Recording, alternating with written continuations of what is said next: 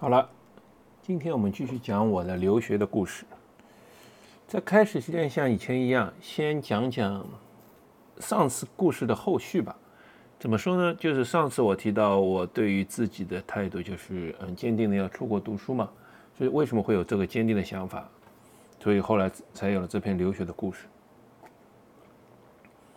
那么除了我自己之外呢，我觉得我对我的孩子也是比较坚定的留学出国。很多人可能会问啦，那么现在中国的清华、北大这些学校也是非常牛的，对吧？在世界上顶尖的，为什么不在国内读呢？非要去国外读，是不是有点崇洋媚外呢？这个当然不至于这个样子。那我觉得现在孩子出国读书呢，一呢是就像我以前一样的，依然是个更广阔的天空。即使我们现在中国。有十多亿人口，占到世界四分之一。从人口来说，觉其实已经是一个非常非常大的国家和非常多的人口。不管从市场啊、消费啊，都是超级大。但是不管怎么样，那外面的四十亿依然是占了一个很大的人群，是吧？啊，尤其特别的是，我们这个十几亿的人啊，是一个独立的文化，就是我们十几亿人几乎是共享同一个文化。这个有好处有坏处。我觉得哈，从纯从学术角度来说，就是如果是从好处来说，我们嗯，就像钱穆在中国大历史中说的，我们是有全世界最久的连续书写的历史，几乎从每一几乎可以定义为到每一天每一周这样子，这对文化的统一是非常好的。我们现在依然能看懂三千年前的文字，大部分文字除了甲骨文之外哈，就我们依然能看懂大部分三千年前的文字。经过一定的学习以后，所以我们这些文化是非常独特，也非常悠久，非常有非常有价值。但是不可否认的是，外面的四十亿人里面，他们有几百几千种文化，那些特独特文化对于开拓人的视野来好，对于增长人的精力和见识好，也是非常有价值的。我们即使不说其他的，就是像其实像上 YouTube，你就可以感受到世界各国人群。不同的生活、不同的文化、不同的背景，对吧？这个都是对一个人的见识都是非常帮、非常有帮助的。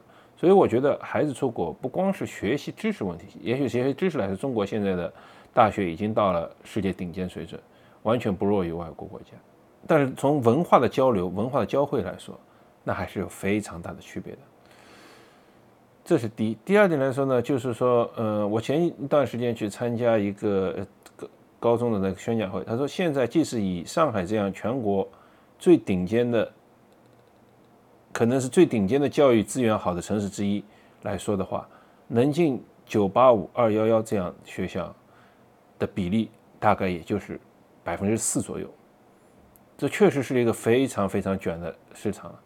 就是在上海的孩子已经是可能全国比例最高了，但是你也只有百分之四的概率能进二幺幺。二幺幺什么概念？”大家都现在都很清楚，对吧？我读大学的时候其实没有二幺幺这个概念，但是现在很多这些二幺幺大大学这这些啊，这些二幺幺大学在我们当年是看不上的，属于二三流的大学。这为什么呢？就是因为当初是属于能考能考进高中的、能考进大学都是很少数的一群人，所以他们的比例相对来说就就会更高一些，就是他们进大学的好大学的比例更高一点。现在大家都知道现状什么样，考大学的人群越来越多。嗯，好大学的招收人呢，也并不见得增长多少，所以造成的比例非常低。而从国外来说，相对来说，国外的教育资源更丰富，对吧？嗯，我看到一个数据说，大致上日本排名前一百的学校，就能就存在日本排名前一百学校就能够达到中国的二幺幺水准了。从学术角度来说，这你看，在中国二幺幺几个大学，而日本。一百所大学都能达达到达到你这个水准，而这只是日本，还没说教育资源更丰富的可能美国、加拿大。在美国很多州立大学都是远远超过了中国那些呃一些比较有比较大家能耳熟能详的名字吧，更别说到那些更顶尖学学校。当然那些学校也是全世界人在申请，嗯，但是也不妨碍我们去尝试一下。毕竟即使国外那些人在申请。也比国内这些人会，也比国外这些学校录取的可能性更大一点。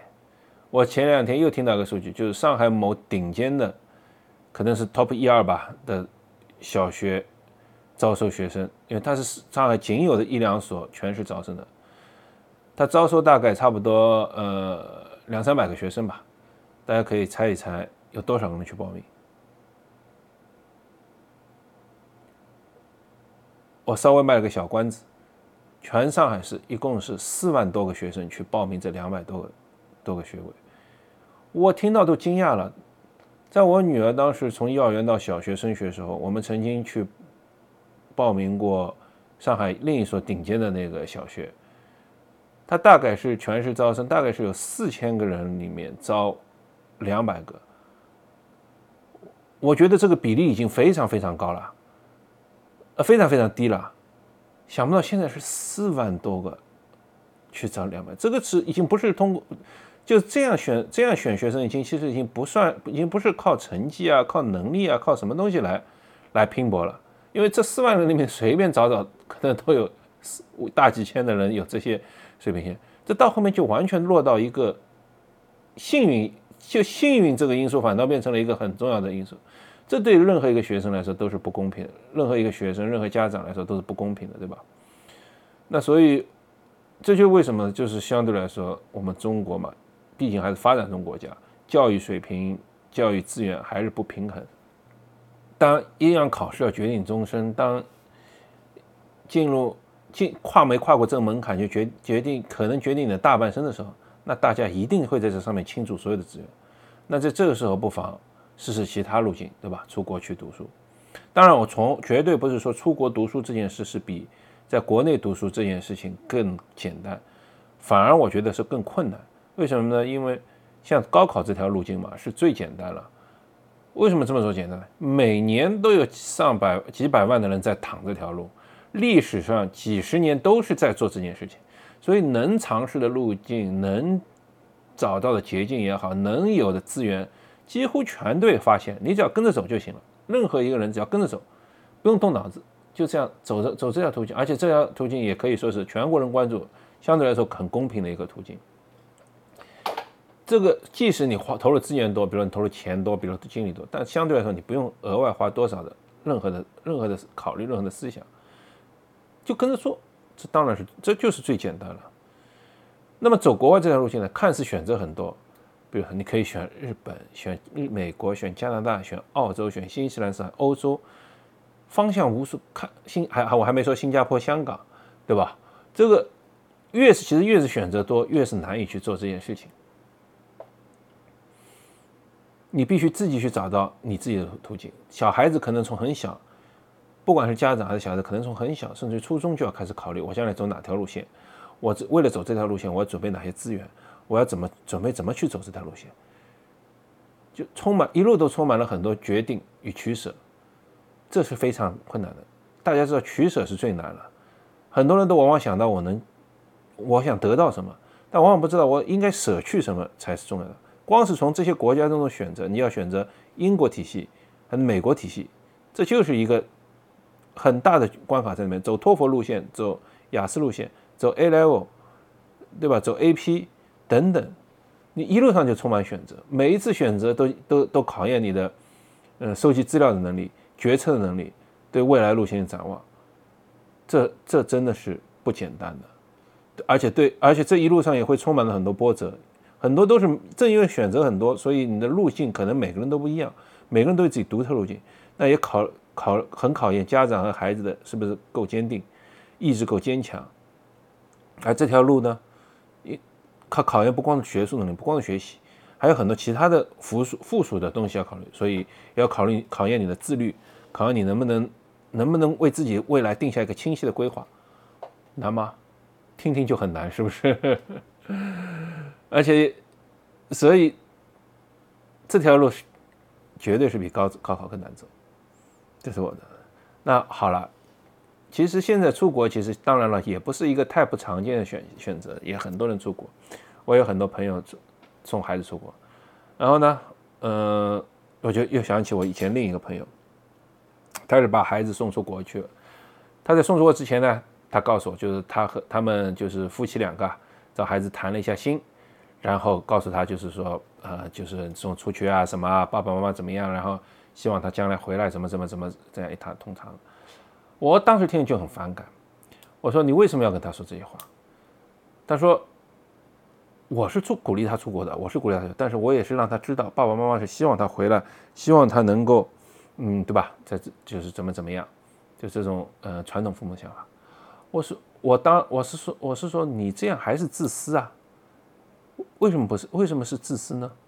你你让孩子见识了外面的世界，你让孩子见识了更广阔的天空，看把他看似他有很多的选择，然后又把他选择狭窄到你必须怎么，你必须你最好怎么这样怎么。即使他没有，即使他说啊，我没有说他一定要回来啊，我只是告诉他我父母怎么想。但我觉得这就是一种感情上的、道德上绑架，感情上的绑架。你觉得你这样说了以后，他不会在心里中把他放尺码吗？他就能就他他一定能自由的做出选择来吗？这很难的。很多时候，父母的一句话或者父母的一个无意的动作，对孩子会造成很大的影响。有可能是好的，也有可能是坏的，所以这就是我们身为父母会非常非常在意的一点。我是觉得，像像如果把一个孩子，就嗯这件事情啊，我觉得在自然界上人是最自私的。为什么呢？你看，不管是鸟、动物，他们把孩子长大以后，就会把孩子出去放飞出去，几乎没有一个。动物界的父母会把孩子留在身边，留在身边干什么？希望他们做什么呢？他们就应该去自己更广阔的天空里搏杀，去寻找自己的未来。而人类的父母自私在哪里？他们把孩子留在身体是自己周边，想的是什么？啊，我将来老了可以有个人照应，我将来老了有个孩子在身边，我可以，我可以，我可以过得更舒适一些，更安逸一些。哎，你换个角度想，这是你父母角度考虑的。那孩子是不是这个角度考虑的？你这不是自私是什么？很多父母还不承认这是自私，但是说我只是告诉他，我希望他。但你这样既然有这个期待，你怎么知道不会给孩子造成心理上的压力和负担呢？这不就是一种道德绑架吗？啊，在自然界的父母，在自然界的那些动物父母，怎么老了老了就老了喽？能活就活下去，不能活就死喽？我不是残忍的说这件事情。毕竟这个是自然界，生和死是一体两面。你有生，你就必然会有死，没有那么可以悲哀的。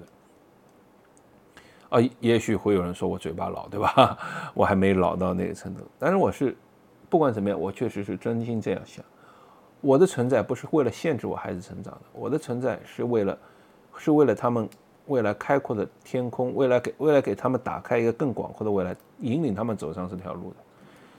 那我也不否认，如果将来他们选，他们愿意在我身边，我会非常高兴。我可能看着他们，对吧？看着他们，然后看着我们第三代成长，我一定会很高兴。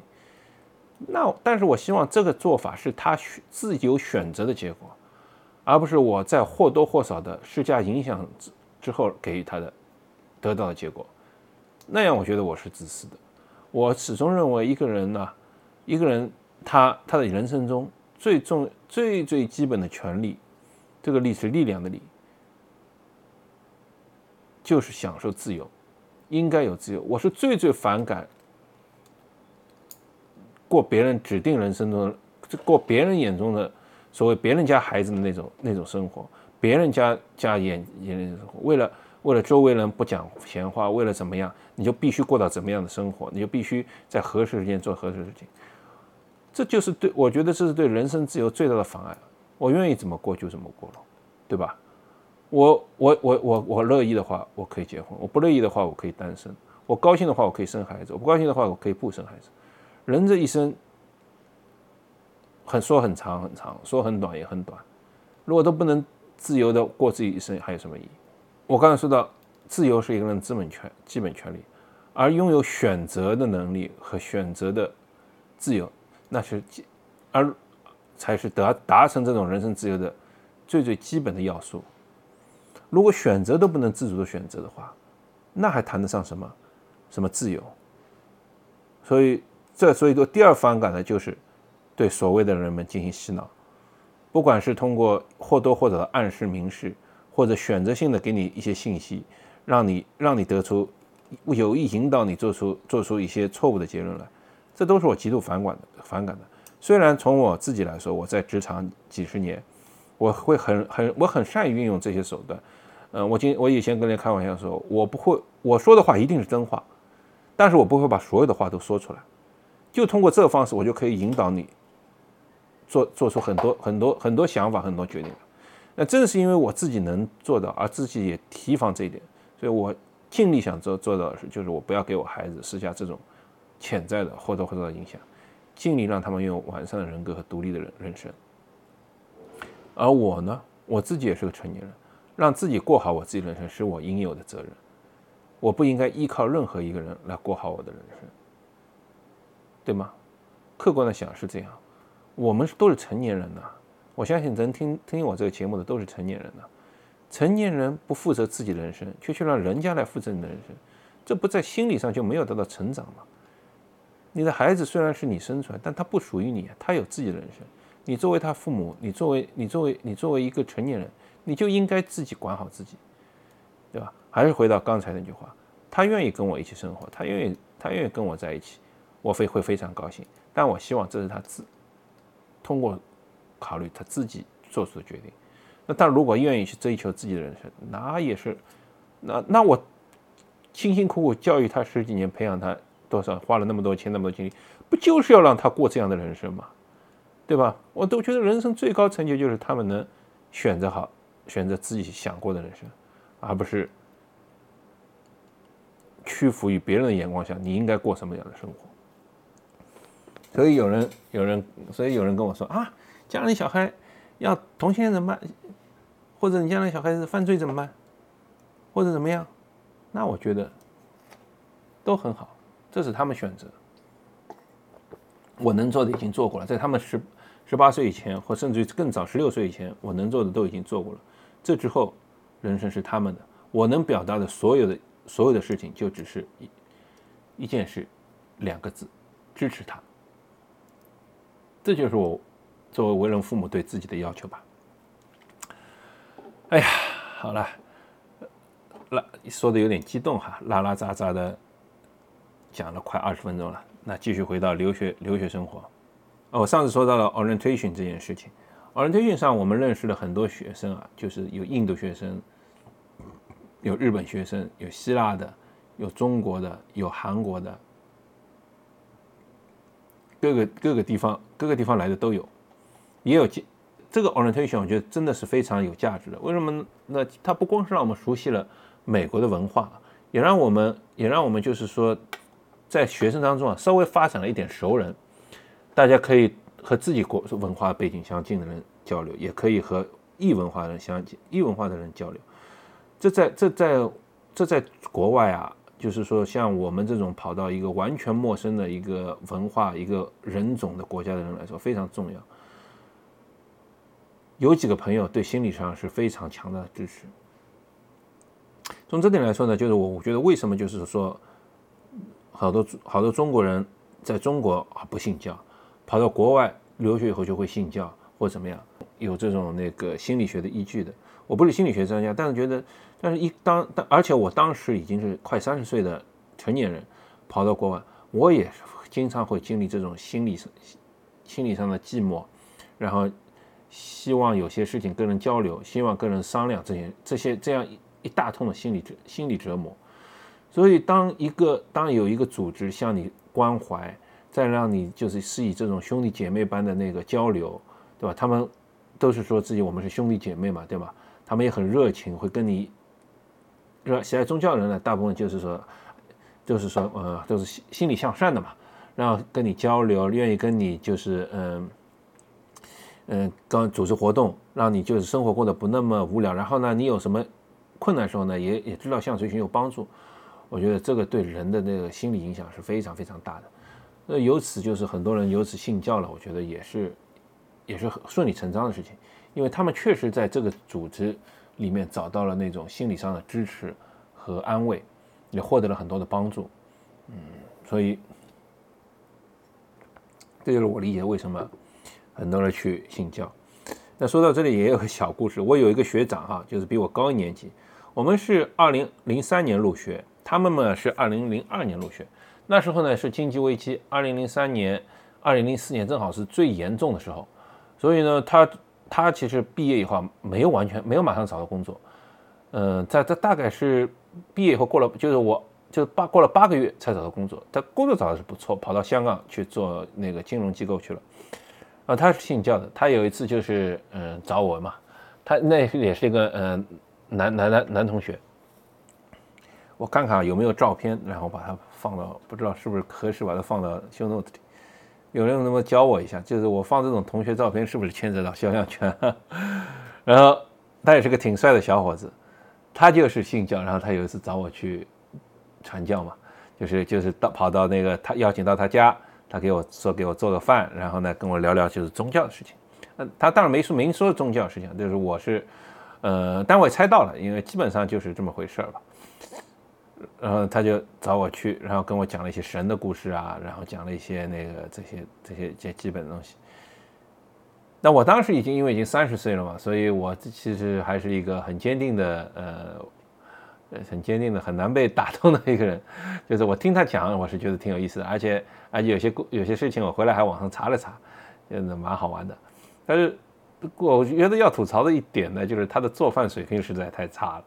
他请我吃饭，然后他就弄了一些蔬菜啊、呃肉啊，就微波里转转就请我吃，实在太难吃了。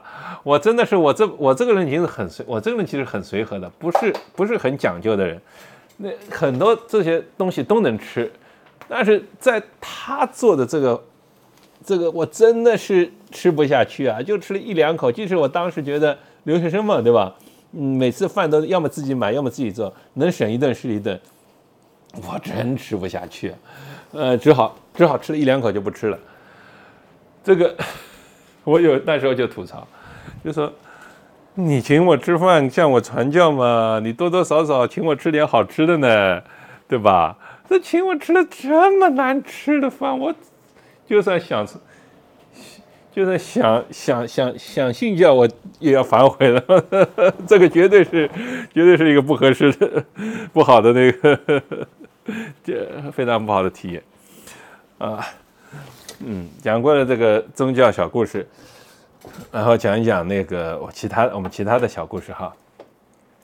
到了波士顿呢，呃，我们就是我肯定是和几个我们中国人嘛，肯定是和中国人混在一起的，就就特别多。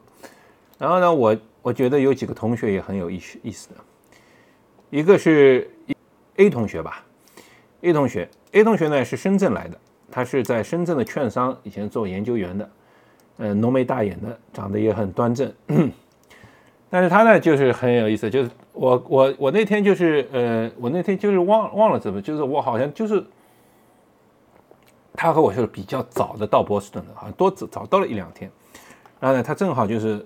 就我们碰到了嘛，在学校宿舍碰到了，碰到了的那个一看都中国人，就聊起来，聊起来嘛大家都无聊，就大家一起去找做点事，就比如找房子，嗯，比如说那个嗯，去逛逛。那是那是呢，我就跟他一起去去逛波士顿，因为都没去过嘛。那大家都知道，这个这到了国中国人到了国外哈，第一件事多半就是逛加拿大。那所以我就跟他，然后两个人呢坐地铁，坐到。说到那个地铁，待会讲啊，也有小故事，就是跑到跑到早，先跑到跑到 Boston Common，就是波士顿的中中央公园啦，大绿地。这个 Boston Common 呢，就是在我们在 orientation 的时候呢，也有也有也有就是 tour，就是也有那个呃，就是去老师也带我们去去玩过，告诉我们这里面几个，它里面放了里面住了几个十几个小鸭子，这个这这就蕴含了当年那个嗯新英格兰地区这些殖民地的故事。然后呢？Boston Common 呢，也是所谓 Freedom Trail 的起点。Freedom Trail 是波士顿的一个景点，就是它在地上铺了一条就是导引导引的这种路，它就是代表着美国的自由之路嘛。它一路上穿起了很多的景点。从景点来说呢，就是新英格兰地区是美国波士顿，大家可能学历史学上学过波士顿请茶事件，打响了美国独立的第一枪，那都是在波士顿发生的。所以这一条上面呢，穿起了一些，比如嗯一些。古建筑也好，一些景点哈，就是都是都是你可以一路走一路看到很多关于波士顿独立的小故事。这个呢，我也是推荐大家可以到时候去的话，可以去玩一玩。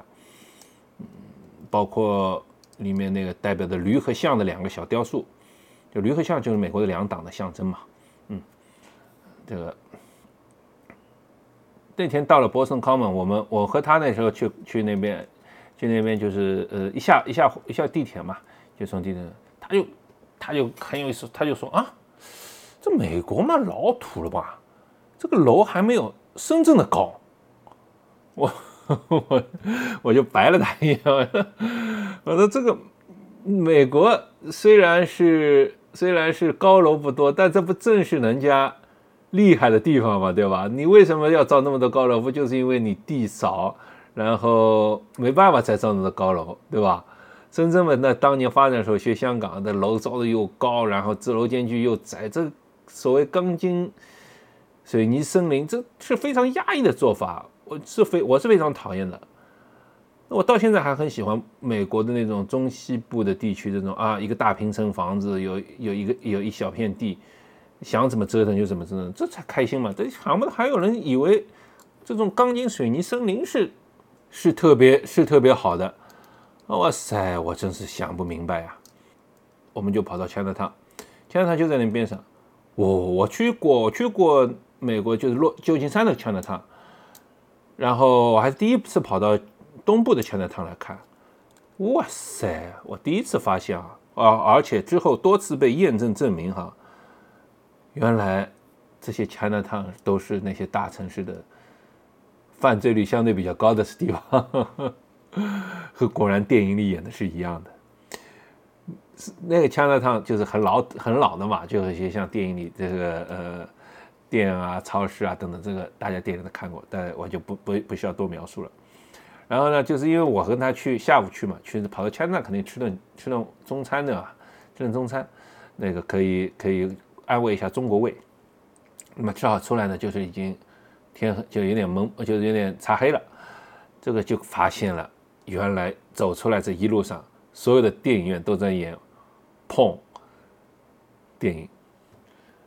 嗯，就是色情电影，然后路边的都是这些闲逛的有色人种，东东一对西一对的，一看就是不是正经人，那就是赶紧，我们和他是赶紧逃啊！这个我们都知道，这个美国是是著名的那个，对吧？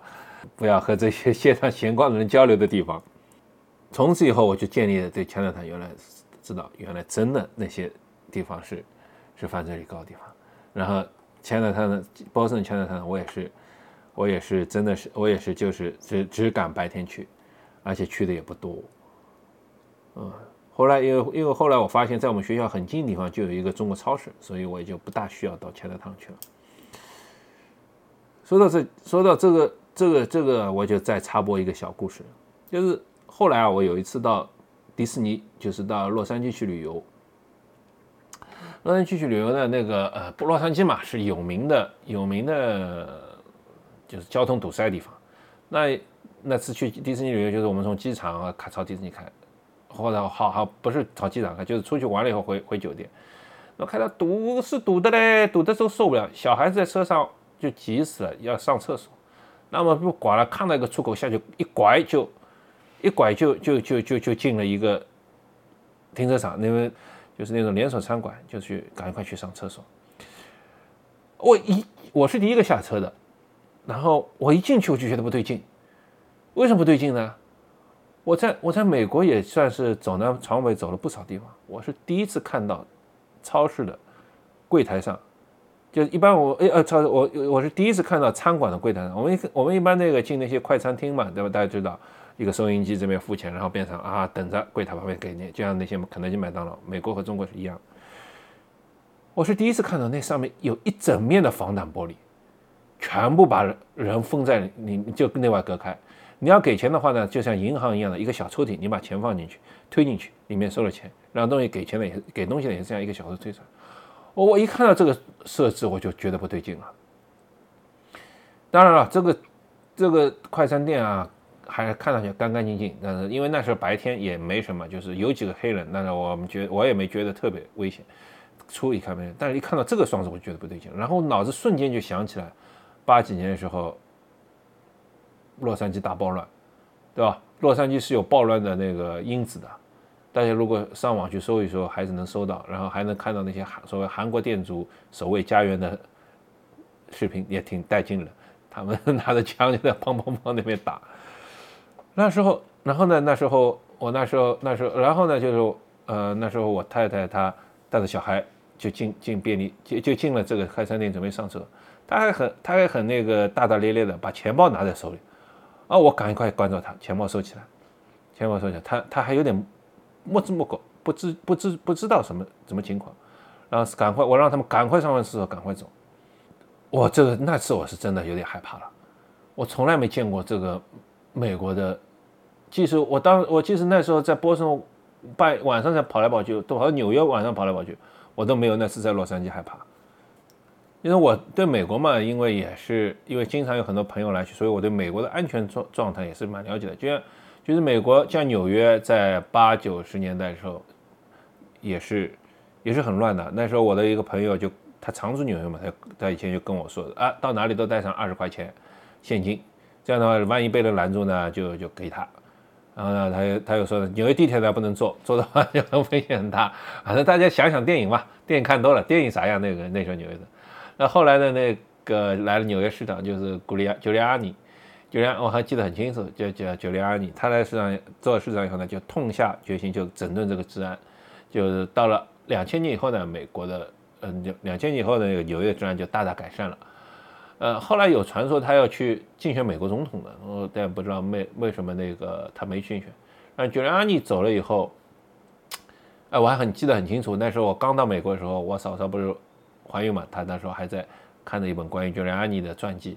我后来尝试着去找来看，但是因为学习太忙了，而且中文书中文那时候我在追中文的那个小说，在看那个就是《大唐双龙传》，醉得很起劲时候，所以 美国美国美国英文书也就不看了，嗯，没把它看完，就看了一个小开头。呃，尤里安尼之后是 Bloomberg，对吧？Bloomberg 之后再谁我就不记得了，我也没关心了。呃。说到说到说回到波士顿，那个说波士顿的那个，嗯，波士顿还有一个有趣的地方，就是我刚到波士顿的时候，也是被很惊讶的。虽然虽然我觉得美国这个呃没有高高楼大厦不多哈，其实波士顿高楼大厦也是还可以的，不是说不像我同学那同学说的是那么那么糟糕。它虽然比不上像深圳或者像上海陆家嘴这么那个遍地都是高楼，但是它它的它的气楼的气派程度也是一点不不弱的。那说在美国这么多大城市里面，我当然没去过特别多大城市啊，我只能说在我去过这些城市里面，那最像中国的可能还是纽约。纽约真的是一栋一栋那个几十层楼的大高楼，一看就是像贫民窟的样子。然后呢，确实也是，呃，就是在在金融中心嘛，也是那种，哎呀，就是大楼遮的天都看不到那种，这有熟悉感，这有熟悉感。呃。就是呃，回到就是波士顿哈，我刚才想说的其实是波士顿地铁也很有意思。波士顿，我当时到波士顿，我发现波士顿有地铁，我还很开心的，因为上海那时候地铁是刚开始不太久，呃，有几家地铁，然后呃，也在我记得可能就一号、二号线吧，三号、四号线造好了没有？我懒得去查了，嗯，反正就差不多那时候，我觉得有地铁就是很方便的，坐在地铁沿线上学也很，而且其实我我学校里就两站嘛，对吧？也坐地铁很方便，呃，但是第一次。在波士顿坐地铁我就惊讶了，为什么？我地铁我坐着地铁啊，去坐了一半停下来了，哎，我就很奇怪，地铁会停的吗？啊，这个地铁不是轰轰轰一下过去了，然后等开过去了，发现，哦，这个地铁隧道里竟然有红绿灯的一岗，啊，它只有红灯停，绿灯行，然后旁边还有个小亭子，小亭里还坐个人工作人员，我的，我天哪，这不是把岗亭搬？搬到地铁里来了吗？这虽然波士顿这个地铁是全美国最古老，但也不至于古老到用红绿灯来控制吧？呵呵呵呵 这个也是很搞笑。这波士顿地铁这个真的是很老，它的车厢也是很老。它是怎么像呢？就有些像以前的那些公交车的车厢，哐当哐当的。嗯，后来后来倒好了，后来就改了。后后来我不知道，这就是没有，就是后来很没多久，我就不大看到红绿灯了。我不知道那红绿灯是特殊情况还是怎么样。但美国我也坐过很多地铁了，我在纽约坐过地铁，波士顿坐过地铁，洛杉矶、旧金山、呃，华盛顿，这好几好几个地方我都坐过地铁。说到地铁有趣的，还是洛杉矶的地铁。为什么呢？我洛杉矶地铁是这样，就是说你投币不是买买那个呃买，好像好像我记得，比如说是举个例子啊，我就有点忘了，就是比如说是一块钱，扔进一块钱，你可以买张地铁票坐地铁。洛杉矶，然后呢，就旁边就有那些有色人种的小孩子在旁边跟你说，要不要？我五毛钱卖给你。啊，就比便宜，我就问他们买。那个他是赚了这，后来我我才知道，原来他们是或者这个币是假的，或者是他们就是从机器里勾出来那种 偷偷偷出来的卖卖赃物给你。这个在其他地方我也我也没怎么看到过。我上次对我上次还说到过加拿大地铁嘛，对吧？我去车头那个拍照蛮有意思。那个然后呢，我就觉得确实美国地铁呢它不发达。不发，但大城市地铁呢还算够用，尤其纽约地铁其实蛮好。那纽约地铁也很复杂的，什么跳站啊、线转接啊，真的是没有一张导引图说讲不清楚。那当然，全世界最好的地铁可能现在我不知道中国中国是不是追上日本了，但是确实是至少呃，日本觉得是像东京的地铁，可能到现在为止还是全世界最发达的。那现在中国当然也是逐渐追上来了，过可能过几年就是中国能把日本的地铁打败，至少中国这地铁的费收费是便宜很多了，比日本的那个便宜超多了。波士顿地铁呢，其实也也挺有，像我们以前学生做学生还能买学生卡，呃，我现在已经有点记不清楚了，好像周末的时候你是进城要钱，出城不要钱，还是就？是还是平时时候，就是有有有一个有的时候呢是可以进城有要收钱，不是？所以坐车它经常有优惠的。然后呢，到周末的时候呢，周末的时候呢，嗯，他还可以，你有如果有地铁卡的话，还可以免费带一个人。那有一次我也是的，有一个人我就正在准备上地铁嘛，我准备正在数钱，在那那边就是大家知道的对吧？呃，别说二十年前了，现在美国这个电电子支付也不算特别发达。那就是数钱，然后前面一个人说：“哎，你不用给钱了，那个我带你上去，因为就是周末可以带一个人嘛。”他看我，他看我就是我不知道，这是他他觉得美国这这种呃暖心的小故事真的是好人就是蛮多的，暖心小故事也蛮多的。呃，所以有人说在国外坑中国人最最多的还是中国人，我觉得这个还是有点道理的。嗯。然后呢，在中国人的风气啊，带到国外，这个也是也是蛮多的。就是有一次，我记得，呃，就是那时候我我准备换房，我就是我租约快到期了嘛，就是嗯，因为我的房子我租的房子当时很靠近波士顿大学，所以有很多学生会来看。那我我就那边租，嗯，有个有一天就是有中介就带了两个学生来看房子，那我就简单跟他们聊几句，中中国人嘛，中国人啊。然后那边是一个男生一个女生，一其中一个女生一看。就是很有，有点怎么说呢，领导范儿，对吧？然后那个女人，那个男生就跟我说的，哎，这男生问我了，哎，你是 grad graduate 还是 undergraduate，对吧？因为这在国虽然我年龄看上去大，但是在国外这个年龄大小其实不无所谓的，读大学很多年龄大的。那我说我是 graduate，哦，他说哦，我们以前没见过，我们下次我们有机会就再交流。他他恭敬的指着那那个女生，他这位是我们波士那个中国学生会的会长。我想他妈的啊，不好意思，那个很骂人了。你你跑到中国来，你还你还你还你还你还摆什么官威？呃，跑到大千里迢迢跑到美国来，你还摆官威？这什么学生会会长也是领导了吗？我说到这我就想，这当时我就勾起我另一个不不不太友好的回忆。就那时候在在之前我我开公司嘛，我就去我们就到处去找房子。呃，有一次找到一个房子是那个呃，在静安区这个地方呢，原来是麦当劳的一个总部。后来在九几年的时候啊，那个麦当劳后来就是很赚钱嘛，大家都知道，所以他们搬走了。搬走了的那个麦当劳就就就就就留下了这，就留下了很多，就是他装修好的嘛，对吧？麦当劳搬走装修好，啊，地方也蛮好的，就是呃。一片蛮蛮蛮整齐的一个办公室，那么我就去租。这当然房子是属于那个街道里的。然后，嗯，这个街道一个具体办事员跟我们聊了以后呢，那说啊，那么去跟我们科长交流一下，就是因为具体这些像这些东西折扣啊，这个租约啊这些东西要和我们和我们和我们科长去谈，然后呢就把我就把我带到那个他们就街道街道办办街道的那个办公室嘛，走到门口，这个还没走到他们领导的门口，他嘘，跟我这手比划来，嘘，轻点，不要打扰领导，轻轻的走到门口，轻轻的敲了敲门。啊，里面说进来，才开门进去，然后里面老大一个办公室，啊，我我也算见过几个领导的，我是见过几个领导，那我很少见到呃呃这么大的办公室，对吧？九几年的时候，嗯，然后一个人坐在老板大在老板老板桌后面办公，我当时就就就就就就就就心里不爽，你一个街道的科长。在官员序列里都没有录序列，就官位那么大。哎呀，我我如果在这里在这里在这里注册的话，我得收你多少钱？所以当时就没理他，就把就就就结果就没租。虽然那个麦当劳那个办公室很划算的，就是呃，他因为有很多现成的设备，然后他装修的也很好，嗯，后来没租他。哎呀。